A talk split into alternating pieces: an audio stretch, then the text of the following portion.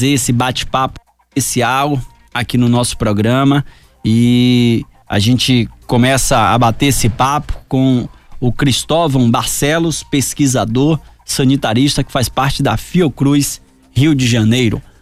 Boa noite, boa noite Cristóvão, prazer ouvi-lo aqui para Feira de Santana, aqui para Bahia. Boa noite, show, boa noite a todos os baianos, somente Feira de Santana. E esse boletim, né, que saiu que saiu ontem, esses números, essa preocupação que a Fiocruz é, está tendo, trazer esses números, divulgar esses números. Tem gente que parece que ainda não está acreditando em tudo isso que a gente está vivendo, Cristóvão. É. Infelizmente, né, artistas, políticos, até colegas nossos, às vezes um vizinho acha que não está acontecendo nada. E é, é, muito triste isso, né? Porque a, a, gente tem que lembrar assim que 70%, 80% da população brasileira está muito consciente do que está acontecendo e tem medo. Todo, muita gente está se protegendo. Mas esses outros 10, 20% faz um estrago enorme, né? Se, imagina se 10% das pessoas começam a se contaminar, é, não usa máscara, começa a infectar a família, infectar os amigos, frequentar. Isso vai se propagando de uma maneira é, muito, muito trágica, né? No interior, tá, o, o interior está tá, tá, tá sofrendo muito isso e não tem a capacidade atendimento de todo mundo que está tá, tá se adoecendo, adoecendo, né? A gente está num bate-papo aqui com Cristóvão Barcelos, pesquisador e sanitarista da Fiocruz Rio de Janeiro e membro do Observatório Covid-19. Ô Cristóvão, o boletim destaca o município lá de Araraquara como um exemplo aí das medidas restritivas para as atividades não essenciais e que evitaram um colapso no sistema de saúde lá do município. Para vocês pesquisadores, quais as medidas que devem ou que não devem ser adotadas para conter esse avanço que a gente está tendo né, de números de pessoas infectadas pela Covid, Cristóvão? Olha, infelizmente não, não é uma solução única, né? Ah, claro que os, os hospitais lotados a gente tem que construir, é, construir é, é, estabelecer novos leitos e reforçar o sistema hospitalar e tudo. Mas isso é, um, é difícil e é um investimento caro e, pode demorar, né? Para a gente construir novos leitos. Enquanto isso, as pessoas têm que se cuidar, as empresas têm que cuidar dos seus funcionários, as pessoas, os estabelecimentos comerciais cuidar dos frequentadores, dos usuários estabelecimentos públicos. É uma cadeia de, de responsabilidade que tem que ser cumprida, todo, cada um fazendo o seu papel. Esse, se a gente não tiver esse consenso geral, começa no cidadão, passa pelas empresas, instituições públicas, governo local, prefeitura, governo estadual, governo federal, a gente não vai alcançar lugar nenhum. Por exemplo, uso de máscara né? evitar aglomeração. Isso já é um consenso mundial e é, é o que a gente está tá prevendo aí. Agora está tá, tá pregando e ver se pessoas tomam essa consciência, né? Agora, é, é, importante que todos participem. Uma, uma pessoa sem máscara ao entrar no estabelecimento comercial, por exemplo, ela tem que ser repreendida. Olha, não pode entrar. E, e vice-versa. Uma pessoa que entra no estabelecimento comercial e, e vê que os outros estão sem máscara, por favor, coloque a máscara ou denuncie. Né? É, é, é, é, uma cadeia de. E isso, isso, essa articulação, essa coordenação, cabe muito ao governo federal e governo estadual. O caso de Araraquara, ela é bem significativo. Infelizmente, eles começaram a tomar providências quando os hospitais estavam lotados.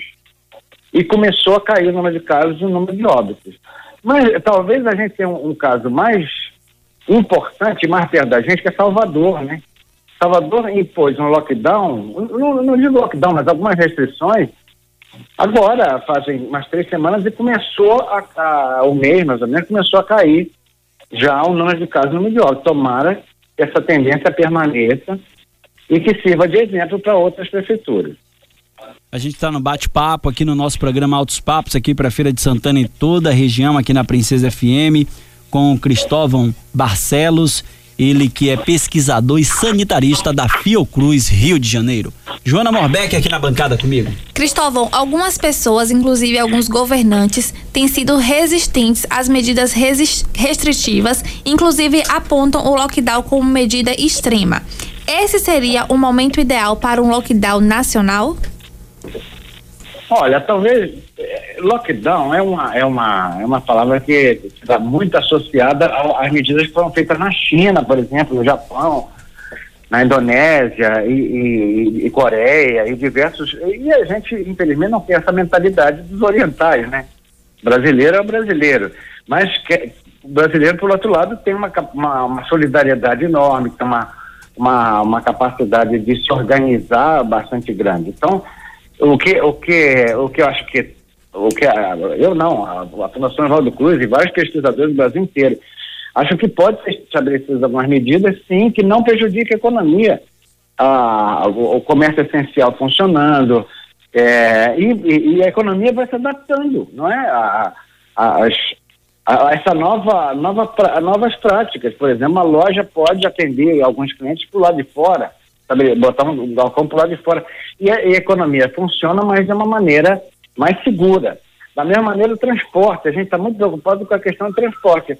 Alguns trabalhadores e, e, e estudantes têm que, às vezes, pegar um ônibus está lotado. Isso a gente não pode permitir de jeito nenhum. É quase como a, a famosa festa de aglomeração, né? Que fica todo mundo junto. Ali dentro do ônibus fica todo mundo forçado a ficar junto e isso tem que ser evitado, reforçando o sistema de ônibus, mas é, é, restringindo viagens, né? A gente, a gente deve viajar o mínimo possível, né? De preferência, usar o comércio próximo de casa, sair o, o menos possível da, da, da nossa casa e frequentar os lugares mais abertos nesse momento. Estamos nesse bate-papo, Cristóvão Barcelos, pesquisador e sanitarista da Fiocruz e membro do Observatório Covid-19 da Fiocruz Rio de Janeiro, nesse bate-papo aqui para Bahia, aqui para Feira de Santana. A Fiocruz que inclusive obteve o registro definitivo para a produção da vacina aqui no Brasil e hoje foi um dia especial aí na Fiocruz, né, Cristóvão? Sim, Fez a primeira entrega de 500 mil doses de vacinas. 500 mil. Daqui a pouco nós vamos para a marca do 1 milhão. E se tudo der certo, a partir de junho, julho, a gente vai ter uma produção totalmente nacional. Quer dizer, a, a, o próprio o, o, o IFA, né, o, a, a matéria-prima da, da vacina vai ser começada a, a ser fabricada no Brasil, dentro da Fiocruz, como já, já está começando no Butantan também. E se tudo der certo, nós vamos ter doses suficientes para cobrir a população toda a partir do segundo semestre. Mas até lá, muito cuidado, muito cuidado. E, e principalmente com as, com as, pessoas mais vulneráveis. Não são só os idosos, né? Também são as pessoas que têm problemas nutricionais, problemas cardíacos, tuberculose, AIDS, é, gestantes. Tem um monte de gente que a gente tem que proteger para a gente atravessar esse período muito difícil. E a gente percebeu que durante esse período que a gente já vive de um ano de pandemia, se preocupava-se muito com os idosos e a gente está vendo que os jovens agora é que estão mais ocupando os leitos clínicos e de UTIs nos hospitais Brasil afora, Cristóvão. Exato. Por, por várias questões, né? Uma, uma delas que, que, que se, se imagina que se tem muito temor é que essa nova variante ela, ela afete mais os jovens, né?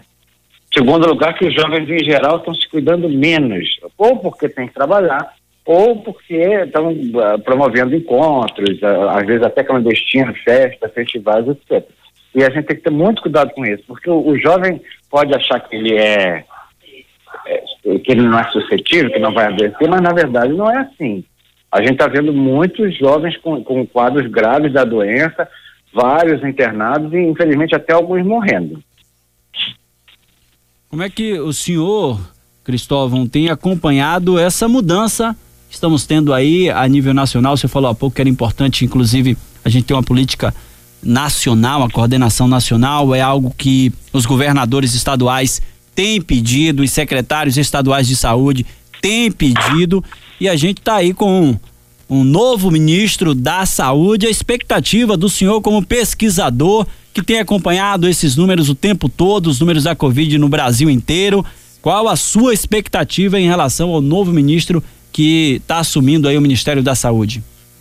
É, tô, estamos aqui acompanhando pelos jornais o que está acontecendo, né?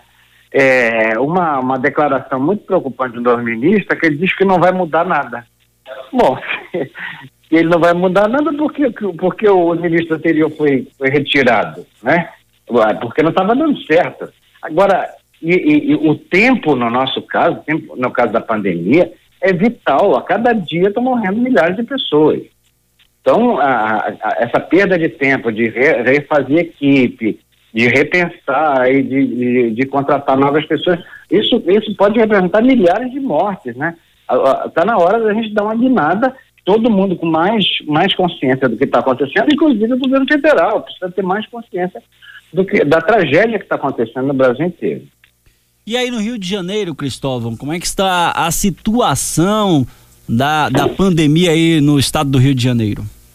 Pois é, é, é, é, ao mesmo tempo que o Brasil todo subiu o número de casos e o número de óbitos, é, o Rio de Janeiro nem tanto, né? Até umas duas semanas atrás, o Rio de Janeiro estava mais ou menos é, numa situação mais ou menos controlada, estava com, com, com um número estável de óbitos de casos e uma certa folga nos hospitais. Felizmente, o governo eh, municipal, alguns governos municipais declararam essa uma, alguma medida de restrição, é, inclusive o toque de recolher de noite, o fechamento de bares, restaurantes. Mas, apesar disso tudo, subiu o número de, de, de óbitos e é, estamos quase com os hospitais todos lotados. O que, que significa isso? Que, provavelmente, quando a gente toma, quando um governante toma uma decisão de, de restringir, ou lockdown, ou, ou, ou toque de recolher, isso demora uma, duas semanas, três semanas, às vezes até um mês, para surtir algum efeito, né? Demora. Porque uma pessoa que sai na rua hoje e se infecta sem querer e, e, e fica doente, ela vai para o hospital daqui a três semanas e pode morrer daqui a um mês. Então, ainda tem muita gente infectada que vai ter quadros graves da doença. A gente infelizmente não tem como atender essas, essas pessoas no Rio de Janeiro. De, e, e tá, é, esse é o alerta para todo mundo do, de outras cidades. O que aconteceu no Rio de Janeiro pode acontecer nas outras cidades. Ah, esse exemplo que a Bahia está dando, como o senhor citou há pouco, inclusive Salvador, nossa capital aqui na Bahia, Salvador, já chegando à terceira semana de lockdown ou de restrições, só com os serviços tidos como essenciais estão funcionando na capital. Os números eles pararam de crescer, já estabilizaram e percebe-se que durante essa semana, inclusive, indo para a terceira semana, os números já começam a diminuir na capital baiana. É um exemplo para outras capitais, para outros estados, Cristóvão? Sim. Sim, Salvador tem, tem, tem sido nos últimos meses assim um, um governo, uma gestão muito importante, é, não só da, né, nessa, na questão das restrições, é, é, mas também numa organização da região metropolitana. Né? A gente tem que lembrar que é, mesmo cidades um pouco longe de Salvador usam serviços de saúde de Salvador. Então, essa, essa, essa declaração de restrições, reforço do sistema de saúde, tem que ser pensado para o estado todo, pelo menos para a região metropolitana da, de Salvador. Cristóvão, quero agradecer a sua atenção aqui para conosco de Feira de Santana, aqui da Bahia. Importante esse bate-papo contigo, trazendo esses números né, esses dados dessa pesquisa, você que faz parte, é membro do Observatório Covid, tem acompanhado de perto os números em todo o país, como você bem citou, os números aqui da Bahia, né, desse é, essa, esse sistema de restrição que Salvador também está fazendo, você tem acompanhado e muito bacana tê-lo aqui nesse bate-papo conosco aqui para Feira de Santana e para todo o interior da Bahia, Cristóvão.